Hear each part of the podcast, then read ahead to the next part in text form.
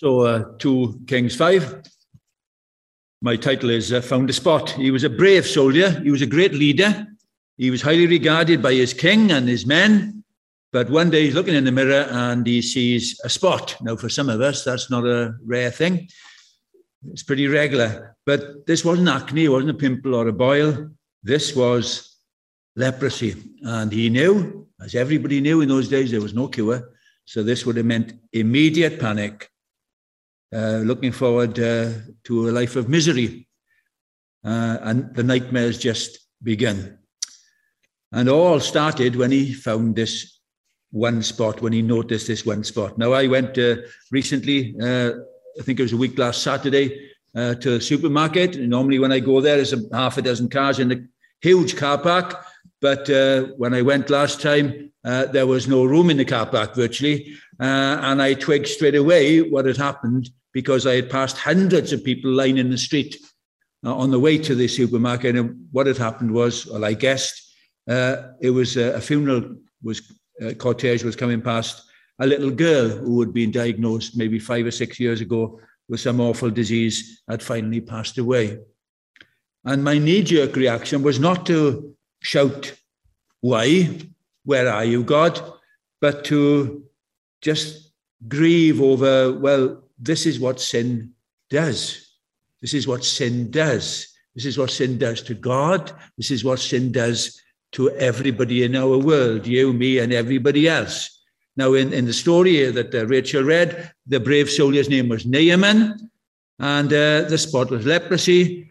And uh, I just couldn't help uh, thinking when, when, I saw that uh, the, all those people come in and realize what was, what was going on, that the spot of sin just causes misery misery. My sin, your sin, their sin, whoever they are. Boris's sin, Keir Starmer's sin, and everybody else's sin, Prince Andrew's sin, and everybody else's sin, just causes. You know, it seems to be just a spot, perhaps, to us sometimes, seems to be so insignificant and innocuous, but actually it is devastating, pernicious. God's world has been poisoned by sin, contaminated. All of us, everything, nothing is like what it was. Everything has felt the effect of, of sin. You know, um, Acons and, and earwigs, everything has, has, has felt the, the shock wave from sin. Nothing is as it should be. I'm not, you are not. Freak weather, uh, an earthquake. Yesterday, was it uh, caused by some uh, volcano under the sea in the Pacific? They're talking about big waves now, uh, potentially flooding Tonga and and Australia and the United States because they're either side. Uh, they, you know, on, on the alert. There's the pandemic that still rumbles on. Now, why? See, regarding that little girl, apparently in the end, nothing could be done. And regarding Naaman, regarding his leprosy, there was nothing that could be done. Nobody could do anything now but God. And if you read the story, and I'm not going to into analyzing the story, but you can read it yourself, you realize how good God is because Naaman, on behalf of his king, had conquered bits of Israel and taken some prisoners. And one of the prisoners he employs as a servant to his wife. And it just so happens that this is the goodness of God that this servant knows about Elisha, knows about Elisha's God, and therefore can give advice to Naaman's wife and say, Look, I know your husband, he's got leprosy and he's panicking, and you were both distraught, but maybe, why don't you swallow your pride? Why don't you go all the way down to Israel, find this man of God, Elisha, and maybe the God of Elisha will heal your husband. Naaman, I can imagine, was not interested, but he's desperate, desperate. He'll try anything. I don't know if you've ever known anybody in this situation, but friend of mine some years ago went into hospital with something fairly routine. Within a day, they discover he's got something awful, and now he is desperate. Wasn't before, but now he knows. And here's Naaman, he's desperate. So this could be his last chance, last throw of the dice, last chance of life. Now, I say that there are lots of details and they're, they're tremendous. There's probably four, four or five sermons for somebody decent on this, but I'm not going to go there now. Uh, it all, boils down to one simple act of obedience on Naaman's part. Elisha says, Do this, and you'll be cured. You'll be washed clean. You'll be healed. Don't do it, you won't be. It was that simple, just one simple act of obedience. Do what Elisha tells you, do, do what God's man tells you, do what God says. Now, of course, if you do read the passage, you realize initially uh, Naaman goes to the wrong man. He's sent to the wrong place. How often does that happen? It happens that, does you know? I remember I taken an assembly in a, a comprehensive school just before Christmas.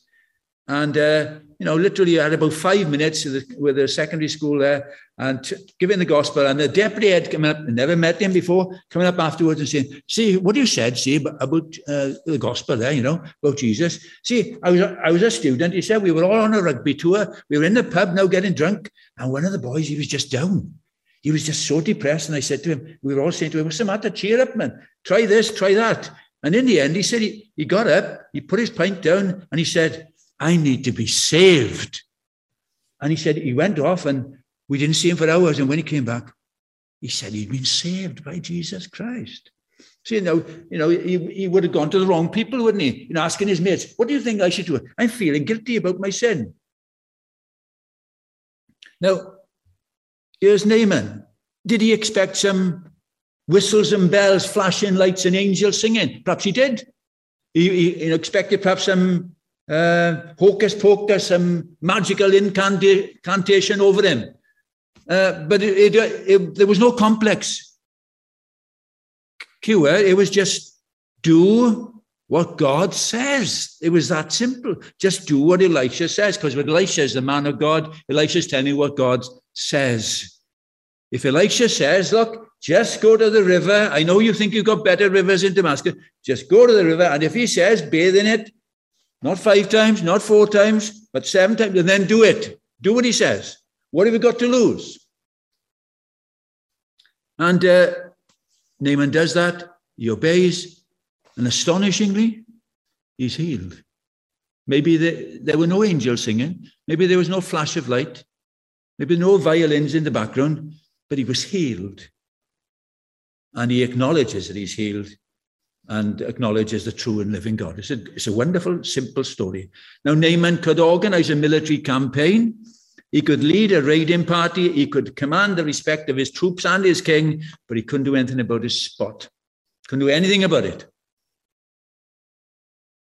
He was powerless. And Romans 5 tells me and you that we are powerless. When we were powerless, Christ died for the ungodly when we admit we're powerless, we cannot do this now. We can change a bit. Stop swearing, stop doing this. You could, you know, trying to be kind. We, you know, you can try and do all sorts of things. But we're powerless to change what we are. This is Boris's problem, isn't it?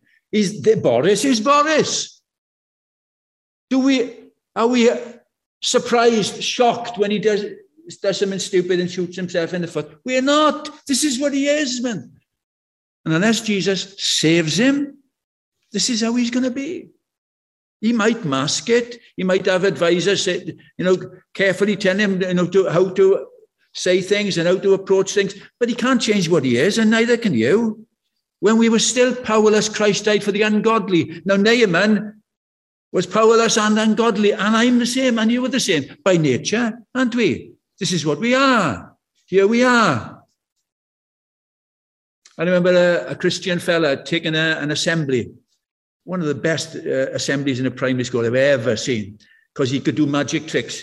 He had this handkerchief. He started off. He said, "Oh, here's a, here's a typical day in a primary school child. Here's um, uh, Caris, okay? Here's Caris, a primary school child now. Wakes up in the morning. She's in a bit of a bad mood, so he just shows the handkerchief, all white, one little black spot in the middle. See, there's she's in a bad mood with mum this morning, a bit disappointed, and then she's a bit impatient, and then she doesn't uh, tell tell the truth about some little thing she thinks about. And she said, soon, soon. And he holds the handkerchief up. Now he's only put it in his pocket and brought it out. Now there's about 10 spots on it, you know. And he keeps on telling the story about Caris's day. And soon the, the handkerchief's plastered. And then he says about the cross. And he says how all those black spots, the sin, is laid upon Jesus. And he takes it out of his pocket and it's white again because it's all gone. I thought, what a tremendous illustration. Wish I could do magic tricks. It was absolutely brilliant. Never forgotten it.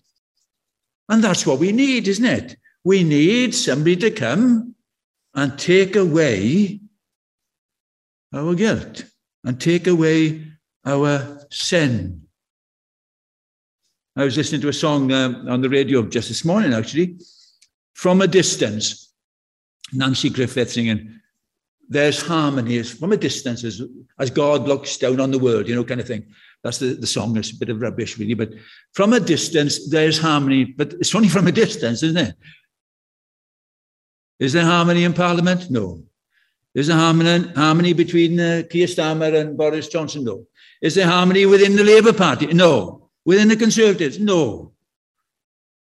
Something's wrong. Is there harmony in your life with everybody you meet? Does everybody shout that you're a wonderful person with anybody you meet? Are you a victim or a villain? You're both, aren't you? You cause trouble and other people cause trouble to you. I read Psalm 49 this week. No man can redeem the life of another. See, no, you can't forgive me, I can't forgive you in, effort to, to get to heaven. No man can redeem the life of another. The ransom for life is costly, no payment is ever enough. So if, if somebody's going to try and take away my sin, it can't be you. You can't take away my sin. I can't take away my own sin. I need a miracle. I need God. Naaman saw the first spot and he knew this is bad news, this is trouble. He knew he couldn't do anything about it. Have you seen the spot of sin in your life? I read this morning, actually, in my quiet time, 1 Corinthians 6, a long list where Paul is telling the Corinthians, this is what you're like, you know. And he hammers them, and then he says, but you were washed. And I could read that this morning and say, this is my story, isn't it? I'm in that list. It's a pretty accurate description of me. But I've been washed. The spot has gone.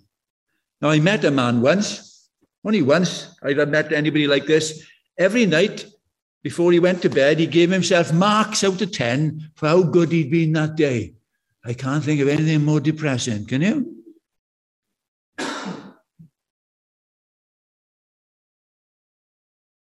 Naaman is instructed to do one very simple thing obey God, just obey God. That's all you've got to do.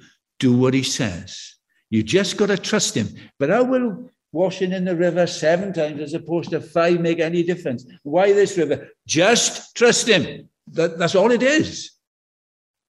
You got you and you just got to trust the Lord. It is that simple.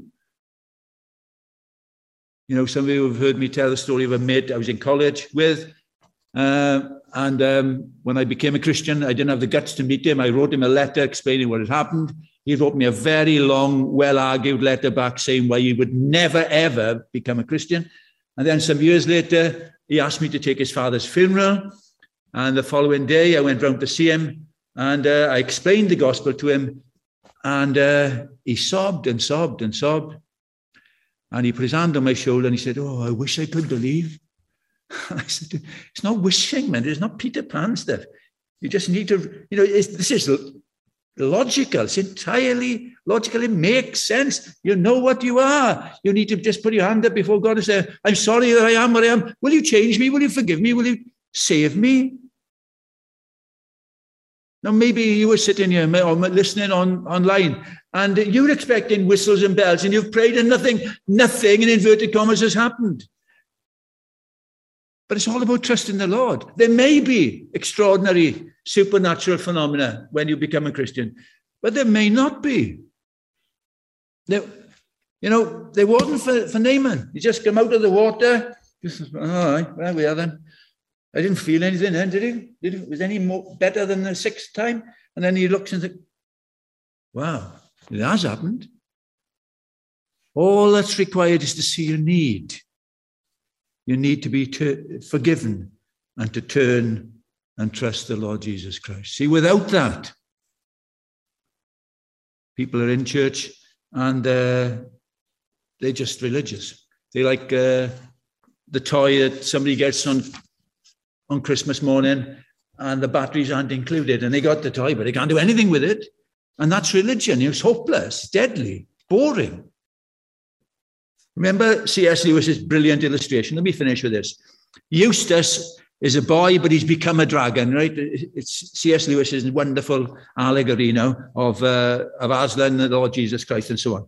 Here's Eustace. He's become an ugly dragon. He comes to his senses. He longs to be a boy again. He tries to scratch off the scaly skin, see the, the spots. He tries to scratch it off, but he can't. And then Aslan said, Aslan, the picture of the Lord Jesus Christ, says to him, You have to let me do it. And then Eustace records this. The first tear that Aslan made was so deep, I thought it had gone right into my heart. And when he began to pull the skin off, it hurt so much. When Aslan had finished, he threw me into the water, and it smarted like anything for a moment. But after that, it became perfectly delightful. And I started splashing and swimming. That's it. That is it. Only one question Have the spots gone? The your spots of sin gone? Amen.